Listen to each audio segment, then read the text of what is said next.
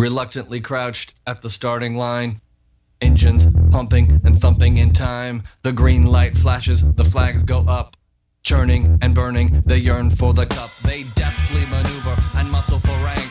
Fuel burning fast on an empty tank. Reckless and wild, they pour through the turns. Their prowess is potent and secretly stern. As they speed through the finish, the flags go down. The fans get up and they get out of town. Is empty, except for one man still driving and striving as fast as he can.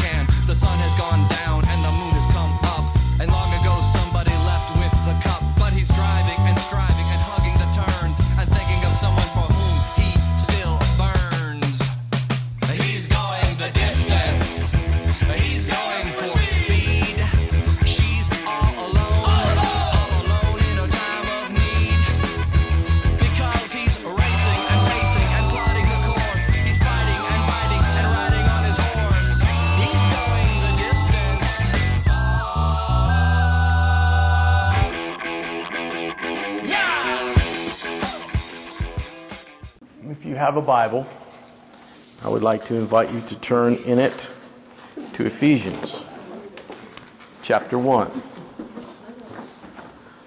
Ephesians chapter 1. I am going to read out of two versions. The first one is the New Living Translation. And I'm going to read from verses 1 to 6.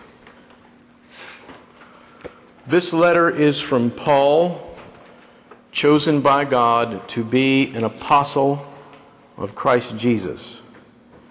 It is written to God's holy people in Ephesus. And as we said before, that Ephesus should be Asia Minor. God's holy people in Asia Minor who are faithful followers of Christ Jesus. May grace and peace be yours, sent to you from God our Father and Jesus Christ our Lord. How we praise God the Father of our Lord Jesus Christ, who has blessed us with every spiritual blessing in the heavenly realms because we belong to Christ. Long ago, even before he made the world, God loved us and chose us in Christ to be holy and without fault in his eyes. His unchanging plan has always been to adopt us into his own family by bringing us to himself through Jesus Christ. And this gave him great pleasure. So we praise God for the wonderful kindness he has poured out on us because we belong to his dearly beloved Son. That's the New Living Translation. I'm going to read the New American now. Ephesians 1. Paul, an apostle of Christ Jesus, by the will of God, to the holy ones, that's what saints means, holy ones, who are at Asia Minor, and who are faithful in Christ Jesus. Grace to you and peace from God our Father and the Lord Jesus Christ. Blessed be the God and Father of our Lord Jesus Christ, who has blessed us with every spiritual blessing in the heavenly places in Christ. Just as he chose us in him, in Christ, before the foundation of the world, that we should be holy and blameless before him. In love, he predestined us, and that means marked us out beforehand in the Greek. He marked us out to adoption as sons through Jesus Christ to himself, according to the kind intention of his will, to the praise of the glory of his grace, which he freely bestowed on us in the beloved. And that, of course, is a reference to Jesus Christ. We are discovering God's dream in Ephesians. And I want to begin with an admission. I am not capable of speaking on Ephesians chapter 1. I hope that maybe when I'm 80 years old, if the Lord gives me that many years, I will be capable of it. As I said to you before, Ephesians 1 doesn't fit the modern Christian vocabulary. If you look at the chapter, it is beyond any of us. We have a man who is consumed with a revelation of Jesus Christ, consumed with God's eternal purpose. He has seen something beyond the natural, and he is groping for human language. He's groping for words. He's straining and struggling to put it in language. He's struggling to describe what he has seen. It is indescribable. It is inexplicable. I wish we could take five years and go through this book and seek to plummet its depths. But I said to you we would spend one year in Ephesians. I'm going to hold myself to that. Having said that, I will be leaving an enormous amount out. Uh, I have used the illustration before that trying to exhaust Ephesians is like uh, trying to put the Atlantic Ocean in a teacup. It is impossible. I have one goal in these meetings, and that is to show you just how glorious the Christ is that you have, to show you just how incredible and how amazing the Christ is that you have, to give to you the Christ that Paul gave to the Christians in the first century. That's my goal. And if you could get a glimpse of this Christ, this amazing Lord, then what you will say is, How wonderful, how glorious, how incredible is this Lord that I have and what He has done for me. It is beyond what I can even imagine. In fact, it is so wonderful, I have a hard time believing it. So that is my goal. The gospel that Paul preached was an incredibly high gospel, and we very rarely hear it today. It is one unbelievable gospel. Ephesians is the most profound, the deepest, the highest, the most sublime piece of literature in the New Testament. There's no other book that goes beyond it. And it doesn't matter what revelation you have of Christ, it doesn't matter what vision you have of the Lord, it doesn't matter whatever insight you learn about Him. It doesn't matter what high or remote thought you have about the Lord. If you go back to Ephesians, you'll find it there. Got there before you. So this is an incredible book, and it contains an incredible revelation of Christ. Paul is literally spilling over with Jesus Christ in this letter. He mentions Christ 113 times in the whole letter. Read the letter of Ephesians, read the first chapter, and count how many times he mentions Jesus Christ. This is where the brother's heart was. And he wrote that letter to Christians in the first century who are meeting in homes like we are, in worse conditions than we have, and he wanted those people to know who this Christ was that lived in them. He wanted them to know that this Jesus that dwelled in them was more than the Nazarene carpenter who lived on earth and taught in parables and did miracles. He wanted them to see that this Christ lived before creation and did some imponderable things that relate to you and me before creation. And he went through history and he appeared on earth and he is now a reigning, triumphant, enthroned Lord living in that people right then when he wrote them that letter. He wanted them to know that and he knew that that was the key to them surviving. So, this is my introduction to this passage. Last time we met, we didn't get past uh, the third verse. We got to verses 1 and 2. And I probably spoke for an hour and a half on verses 1 and 2. And we were introduced to three riches of Christ holiness, grace, and peace. And he opens up with the words, holy ones. That's how he greets the people. Now, I want to just review really quickly here. The early Christians greeted one another with the words, holy ones. So, Megan, you're in the first century, and a brother sister sees you in the morning and says, Good morning, Holy One. And you would say, Good morning, Holy One. And this evening, I would say, Good evening, Holy Ones. Good evening, Holy Ones. You would not say, and this is the modern thinking, Good morning. I hope you're going to be holy today. Or, Good evening. I sure hope you are holy today. No, it's holy ones. We are part of the lineage of a holy God. And by virtue of the fact that we are in Him and He's in us, we are holy. And if you're not clear on that yet, you will be clear by the end of this meeting, hopefully. We are holy ones. And so I wish to encourage the brothers and sisters to use your proper name and greet one another as holy ones. You might want to break your jaw saying it, and hearing it might sound strange. But the reality is, you are holy ones. That's how the early Christians saw one another. That's how they spoke to one another. So let us recapture this reality. You are holy ones. We talked about what holiness was, and I'm not going to review that, but I think it was a different take than what we normally hear. And He has given us grace and peace. And we're going to learn more about grace tonight.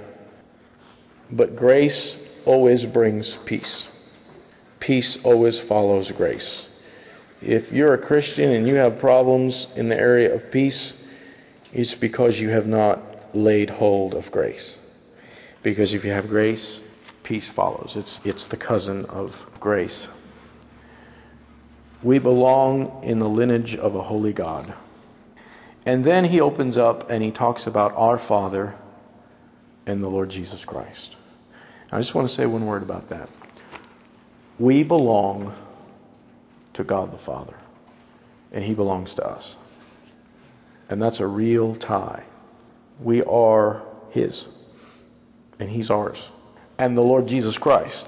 You'll find Paul say this over and over again Our Father, our Father God, God the Father, and our Lord Jesus Christ. And I have spoken to you about this before, but there is a divine dance going on between the Father and the Son, and it has been going on from the beginning. Literally, the beginning of time. Before the beginning of time. In the Christian life, you and I have burst out of that divine dance. And now that we live on this earth, we can actually break into that divine dance and participate in that fellowship. There's a divine dance, and we have been invited into the dance. That brings us to verse 3, and I wish to read it to you again. Blessed be the God and Father of our Lord Jesus Christ, who has blessed us with every spiritual blessing in the heavenly places in Christ. That verse, brothers and sisters, is beyond all of us. It is the great sentence of all great sentences. It is the single most glorious line in all of Holy Writ. It is the most profound passage in the Scripture. And it is impossible to explain. But I'm going to try anyway. When you come to Ephesians 1, verse 3, you have marched off the map. You have marched off the earth. You have walked into another universe and you have run out of vocabulary to describe it. Blessed be the God and Father of our Lord Jesus Christ, who has blessed us with every spiritual blessing in the heavenlies in Christ. That sentence is the main point of the whole letter of Ephesians. If you continue to read Ephesians, the rest of it is an unfolding of what that means. It's an unfolding of that verse. In fact, that verse is the summary of the entire book. When you get to verse 4, Paul then launches into the longest sentence in the whole New Testament. It actually begins in verse 3. Verse 3 to verse 14 is one sentence. It contains 202 words. And what Paul is doing is he is seeking to describe that which is indescribable. I want to break it down for you because this is going to be the content of our meetings in the future. Verses 4 to 6, and that's what we're going to spend uh, our time on tonight. We're going to look at verse 3, 4, 5, and 6. Verse 3 is the main point, it's the summary of the whole letter. And everything beyond that, it's like a snowball that's rolling down a hill and it's picking up steam and mass. That's what the rest of chapter 1 is. Verse 3 is the snowball, and now it's moving down and it's picking up steam and mass. Verses 4 to 6, the focus is on the Father choosing. The Father choosing. Verses 7 to 12 is the Son redeeming. And verses 13 and 14 is the Spirit sealing. The Father choosing, the Son redeeming, the Spirit sealing. He's talking about the triune God and what the triune God has done for you and me. And every time he ends a section, okay, when he ends the first section, he explodes into an anthem of praise. And this is what it is to the praise of his glory. And then he'll go into the next section, the Son redeeming, to the praise of his glory. And then he'll finish off with the Spirit sealing to the praise of his glory. Here is a man whose heart is full of thanksgiving and praise to his Lord because he cannot believe what his Lord has done and who his Lord is.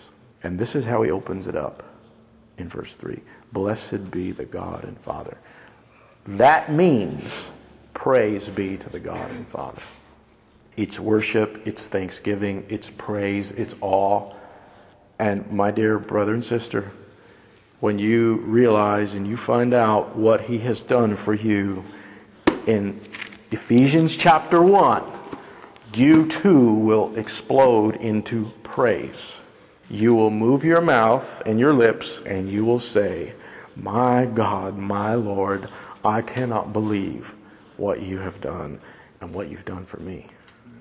And if you don't do that, then you're ungrateful. You're an ungrateful person. And you're blind as well. So, to the praise of his glory, this is welling up in him as he expounds this glorious thing. Who has blessed us with somebody who has it read the read the passage. Verse 3. Who has blessed us with every spiritual blessing. Okay, let's let's park right there for a minute. The Father, your God, has blessed you, the church, and members of it, with every spiritual blessing. What is the tense there? That is past tense, right? Okay. Past tense means that these blessings that he's going to talk about have already been given to you and me. They're already yours. And this is the place to stand when you look at Ephesians chapter 1. It's the place of ownership. It is the place of ownership. If you give me a glass of water, that glass of water, I take it, I drink it, it's mine. If you give me a, a piece of food, give me a cracker, I take it, it's mine, I eat it. If you give me a car, I take the car, I drive it, it's mine. But if you give me the heavenlies and all that's in the heavenlies, if you give that to me, that is mine and I can enjoy it. This is very different from the perspective that most Christians have. And that is, someday He will give me the blessings. Listen to the vocabulary, listen to the words. Lord, I really need, or, you know, I'm growing into, or I'm working on, or I'm asking God for. Brothers and sisters, this is not in the thought of the Apostle Paul. You have been given every spiritual blessing in the heavenlies. Now, let's talk about these blessings. There's another word for blessings, and Paul uses it throughout this letter. Does anybody have an idea of what it is? Riches? Riches, riches, riches. Blessings and riches. Every blessing, all riches, it's the same thing. Now, what are these blessings? What are these riches? I will tell you what they are in a sentence. They are everything, they are all that Christ is. And to be more specific, and I'm staying with Ephesians 1 now, they are, those riches and those blessings are everything that was in Christ before creation, everything that is in Christ now, and everything that will be in Christ after this creation. And when you listen to the unsearchable riches of Christ, you will find that there is a picture of those riches and those blessings in the Old Testament, but it's just a picture. Now, in the Old Testament, the blessings, the riches, were material and they were tied to your obedience. I'm going to repeat that. They were material and they were tied to your obedience. If you didn't obey God, you did not get the blessing. If you obeyed God, you got the blessing. My dear brother and sister, it is not that way. with the blessings that you have been given. Paul said, Who has, has blessed us, us, the church, blessed you, God's people, God's holy people, with every spiritual blessing in the heavenlies in Christ. It's already happened. It's yours. It is not tied to your obedience. And I know that runs against the grain of most of your what you've been taught, but it, is not, it has nothing to do with that. And I want to explain why. Stay with me. Not only that, but these are spiritual blessings. These are the real riches. See, the riches in the Old Testament were photographed pictures. This is the real riches, and they are richer than anything that you can find on this earth. Those blessings have been given to you and I. They've been given to the church. And notice the word every. That means he has left nothing out. Every means all. It's inexhaustible. Paul will later phrase it this way the unsearchable, the inexhaustible, the limitless riches, blessings of Jesus Christ. Now, I'm working toward my point here. You have to follow me slowly. I'm moving very slow here because this is truly impossible to communicate. Where are these riches? They are in heavenly places. They are not part of this realm, this earthly realm. The heavenlies, that phrase is used five times in Ephesians. It's a very unique phrase. It doesn't mean heaven, you know, where there's a harp and angels and where the dead people are. It is the spiritual realm where all the riches are located. And it's where your Lord Jesus Christ is right now. That's where those riches are. You're here on earth. Those riches are in the heavenly places. But they've been given to you. Now, my dear brother and sister, listen to me carefully. You do not belong to this earthly realm. You do not belong to this earthly realm. You belong, your home is in the heavenlies, even though you're on this earth. And I'm going to come back to this later, but you have a passport. You have been given a passport, Brother Bill, to the heavenly realms where the riches of Christ are now while you're on this earth. Not later when you die. Now. You have access to that realm. So they're in heavenly places, but they're also located somewhere else. They're in heavenly places in Christ. And there's a mouthful right there. Those two words, in Christ. Paul uses the phrase or the equivalent 36 times in Ephesians, and throughout all his letters, he will use it 164 times. In Christ, in Christ, in Christ. What in the world does that mean? That means that you and I are inseparably, indistinguishably one with our Lord. Amen.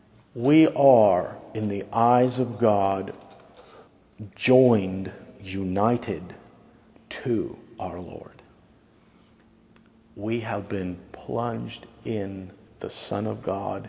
And boy, it gets even better than that. But that union is real and it cannot be broken. We are so one with our Lord. Brother Jeremy, you are so one with your Lord because you're in Christ that if the Father were to condemn you, he would have to condemn his Son. And if the Father were to declare you unholy, he would have to declare his son unholy because you, brother, are in Christ.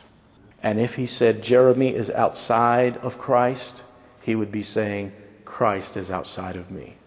You and I have been made one with our Lord. We are in Christ. And that's just not some theoretical, abstract, theological, philosophical, positional thing. It is the reality. Behind the eyes of God, I am in Christ. That's a good place to be. Amen. Amen. That is a very secure place to be. A long time ago, there was a man who got on a boat in Italy, and uh, that boat went to Ellis Island in New York. I was in that man. And if that boat went down and that man drowned, I would not be here today. Wherever that man went, I went. Whatever happened to that man happened to me. Why? Because I was in him. I was in that man. Are you following me? You are in Christ, and that means that His history is your history because you were in Him. See, you weren't just put in Him, and sister, you have to remember this. You weren't put in Him when you got saved. You were put in Him a lot longer back than that. Amen. A lot further back than that. I was in Him before I was even born, so were you. You getting saved was simply the outward manifestation of something that happened a long, long, long time ago. Your history is his history. What was the history of the Son of God before creation? The Father loved him passionately. He was one with his Father. The Father accepted him. What was the history of Jesus Christ when he walked on the earth? The Father loved him passionately. He was one with his Father. He was accepted by the Father. Brothers and sisters, that history is your history. It's the same history. One of the greatest truths of the gospel is that everything that God the Father has given His Son, He has given to you and me. Everything. Everything. Actually, there's only one thing that He hasn't given. He made His Son to be sin for us. We don't share that experience. But everything else, sister, we are in Christ. Now let's go a little bit further. You can't separate verse 3 from verse 4. He has blessed us. Praise His name. And by the way, by the end of this meeting, if you're not on your feet praising Him, well, then you've not heard what Paul was trying to communicate because this will cause you to explode in praise. And this will cause you to sing your lungs out. And tomorrow's meeting ought to be a barn burner because after tonight, my goodness, if tonight doesn't cure you of a guilt conscience, a guilty conscience, an insecurity, then nothing will. All right. What does verse 4 say? Somebody read it, please. According as he hath chosen us in him before the foundation of the world, that we should be holy and without blame before him in love. Okay. And some translations don't put the in love at the end of that line. They put in love to the next verse, which I lean toward that. This is the authorized version. Is it the authorized? Okay, great. Wonderful. God only spoke one language. The, the King Jimmy. Okay, good. We took it that way, whether you meant it or not. We took it that way. In Him, you were chosen in Him. He chose you, the Father chose you in Christ before the foundation of the world. Before the foundation of the world. That's before you were born. But that's not only before you were born, that's before He even created. Now, listen to me here. There's a passage in Hebrews chapter 4 that helps us understand this. It's Hebrews chapter 4, verse 3. It says, His works were finished before the foundation of the world. And if I can paraphrase that, that means He finished His entire creation. He finished all of His work before He even created it. He finished it before He even created it. Now, before time, before angels and atoms, before the first tick of the clock, before God said, Let there be, God did something in His Son. The passage says, And He predestined us. That means He marked us out beforehand. God the Father reached into the Son and He chose all of you in this room. Portions of the Son's very being. He chose. And He gave you a name and He assigned it and He wrote you in the Lamb's Book of Life. That happened long before you and I were ever born. And because you're in Christ before creation, back then, you were in Christ before creation. You were selected and marked out in Him. Do you suppose that you could have been unholy back then when He chose you? Anybody want to say I was unholy back then? No, because then you'd be saying Christ was unholy, okay? All right, but wait a minute. Now you got to earth. Now you were born, born in sin, right? And you go through your life and you have been told, like I have been telling you, like Paul has been telling you, I'm just quoting Paul, I didn't make this up, that you are a holy one. That you are in Christ and you are a holy one. He chose you in Him so that you would be holy and blameless in His sight. You were holy and blameless in His sight when He chose you. But, brothers and sisters, you are still holy and blameless in His sight because you have not gotten out of Christ. You are still in Christ. And you will be holy and blameless in His sight at the very end, whenever that end is. But there will come a time where creation will be gone. It will dissolve, and all things will be summed up in Christ. This is Ephesians. All things will be summed up in Him things in heaven and things in earth. So the only thing that's going to be standing is Christ. Everything will dissolve. You will be in Christ then. Now, here is our problem. We are locked into space time. Okay, we're creatures of space time. And we have this view that we go through life and God walks along with us. Right? But, brothers and sisters, listen to me. That's not really accurate.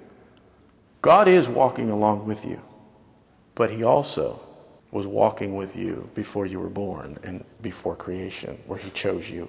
And not only that, but He's at the end when you will finish. You haven't gotten there yet in space time, but He's already been there and He's already seen you at the very end, part of that innumerable throng that will become the most beautiful woman in the world that He will marry. You will be there at the end. He sees you there at the end now. Here is the problem we Christians have. We think, well, okay, I'm walking with the Lord now, but then, you know, gosh, what if I do something in the future? What if I what if I sin, you know, next what if I really sin big? I won't be a holy man anymore. I'll be out of his grace. Or you think, well gosh, man, you don't want to know what I did last week. And I don't. Don't tell me what you did last week. I don't want to hear it. But uh, you may say, well, you don't know what I did yet last week. And my answer to you is, do you know something? If you have named his name, he chose you before the creation. And he was there when he chose you. And he was also there when you made it at the very end. He that shall endure to the end shall be saved. He's also there as well. But you're looking at right now. You don't remember when you were chosen in Christ before creation, and you can't see the future. But your God does. In fact, not only does your God see it, but He's there at the same time. I'll give you an illustration. I want you to imagine a long river. I'm at the end of the river. David's at the, the mouth of the river, the head of the river, the beginning, right? We can't see each other because the river's so long. You know, it's like a mile long. He's way out there. And all of a sudden, a log passes by me. I see that log. I watch it pass. And then it disappears from my sight. I can't see it anymore.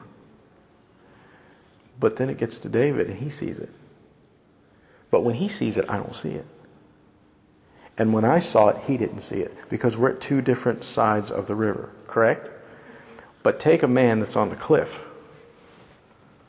and he can see the whole river from beginning to end. He saw the log pass by me, he also saw the log pass by him. He sees the whole thing. Well, that's kind of like how God does. But God does even more than that. God, your God, my God, is in the future, is in the past, is in the present, all at the same moment. Let me illustrate it to you this way. Remember, we're captured in time. We're captured in time space. Okay, this is hard for us to conceive. How long is our now? Now. It's about as fast as you can say now. How long is now? Did you see it pass? It's gone. Now. It's gone. Sisters and brothers, listen to me carefully. That's our now. It's a split second, correct? God's now stretches from eternity past to eternity future. He's at the beginning, He's at the end, and He's in the middle. He's walking with you now, but He sees you at the end at that same moment, and He also sees Himself and experiences Him choosing you from the foundation of the world. And guess what? You are in Christ there in the beginning. You're in Christ now. You will be in Christ. We're locked to time space. So this is how it is with us. It's like looking at a suspension bridge. One end is really strong, looks good. The other end is really strong, looks good. But this middle here is really shaky. And that's where we're walking right now. But in God's view, He's there, He's here, He's there. And what He has done has stretched from beginning to end. You all heard of C.S. Lewis, right? Has anybody in the room heard of C.S. Lewis? Yeah. Good. He wrote a book called Mere Christianity. It's a classic. In the very last section of that book, he has a chapter called Time and Beyond Time. And this is what he says He says, God is like a sheet of paper. Think of God as a sheet of paper, right? Draw a straight line from one end of the paper to the other. That's time, and that's creation. Because time comes with creation. There's no time outside of creation. God creates, then you have time. The straight line is time. Where is the line in relation to God? It's inside him. It's inside him. He envelops it, okay? That means if this is God, the paper's God, and that line is time, he's outside time. And time's in him. He's experiencing and he is present in the beginning of that line, the middle of that line, the end of that line. He envelops all of it. And the scripture says this in Colossians 1, verse 16. Listen to these words. It says, All things were created in him, Christ. And that's in the original Greek. Everything was created for him, by him, and the word there, in Christ. All things were created. And in verse 18 it says, Christ is the beginning. Now somebody quote Genesis 1. What are the first words? In the beginning, God created. Who is the beginning? Christ is the beginning. So there you have Christ is the beginning. He even said, I am the beginning. Do you know he said that? He said, I am the Alpha. He didn't say, I'm going to be the Alpha or I was the Alpha. He says, I am the Alpha. And he said, I am the end. I am the Omega. At the same moment, he's the Alpha and he's the Omega. At the same moment. And theologians call this the eternal now. It's all now with him. Brother Jeremy, you look really comfortable there. Should get up and come over here. I'm going to use you as an illustration. I want you to see behind the eyes of your God. And my dear brother and sister, you have got to get behind the eyes of your God to understand and appreciate this. This is Jeremy. We're, we're in year 2006. Your Lord, before this young man was born, reached into his Son, God the Father, before time, and marked out a portion of Jesus Christ, the Son of God, before he ever lived, before God said, let, and said, chosen from the foundation of the earth to be holy and blameless in my sight, in my Son. And he will be Jeremy. And some angel wrote his name in some book. Was he in Christ then? Yes. God, at the same moment that he did that, is at the very end of the ages. The end of creation, when all things are dissolving, and the only thing left standing is Christ. God is there also, and he sees him. And he endured unto the end, and he is in Christ at the end. And God is walking with him every day because he's dwelling in him. In the eyes of God, he's always been in Christ. Always been in Christ. And this understanding, brothers and sisters, listen to me now, of what your God did before creation helps explain passages that Paul wrote that defy understanding. He said, I'm crucified with Christ. I was raised with Christ. You were crucified with Christ. You were raised with Christ. How can he say that? Those people weren't there. He wasn't there. And then the most remarkable is in Romans 8 where he said, Them who he predestined, he called. And them who he called, he justified. And them who he justified, he glorified. Past tense. Because in the eyes of God, this brother, all at the same time, has been chosen in Christ before creation. He's glorified with Christ, even though that hasn't happened yet. We haven't caught up to that yet. You see that? So, therefore, in the eyes of your God, and those are the only eyes that matter, this brother is holy and blameless in his sight. Amen. And he will always be holy and blameless in his sight. And that's how your Lord looks at him because he's not tied to this present earth. And if this brother says, Well, you don't know what I did yesterday, well, brother, remember what he did before the creation of the world. And remember what he's going to do in the future. You haven't gotten there yet. And if he says, Well, you know, I'm afraid that I might do something, brother, you're chosen before the creation of the earth, and he was there at the end, in the beginning, in the end, all throughout the same. And here's what I want to say to you He's a holy one, He is marked out in Christ. He was marked out in Christ from the foundation of the earth. He's blameless in the eyes of God. He's in Christ, therefore, he is just as righteous and pure and holy as Christ in the eyes of God. Brothers and sisters, listen to me. He's a holy one. Treat him that way. Treat him that way. Have a seat. This sister is a holy one. Treat her that way. This brother is a holy one. Treat him that way. See, this puts us on a collision course with the church. The church, we, brothers and sisters, must, must remind one another constantly about what's real in the eyes of God. Remind one another how God sees us. The only view you should take is the view of your Lord. Amen. That's the only view. And to remember to treat one another as holy ones. Now, you're not always going to succeed at that. But if you can live with one another by looking through these eyes, boy, it will change so much. I am holy before my God. I am blameless. Because before time, God the Father chose me in Christ to be holy and blameless in His sight. And I'm something special. I am the elect of God. I am favored of God. And so are you. And in those moments of insecurity, and doubts, and condemnation, brothers and sisters, there is a mountain that you have to stand on. There is a place for you to take your ground, and it is in the heavenlies, in Christ, where all the riches of Christ are accessible to you. And this ought to free you up of a guilt complex because I'm telling you how God sees you. And this is not my idea. This is what Paul said.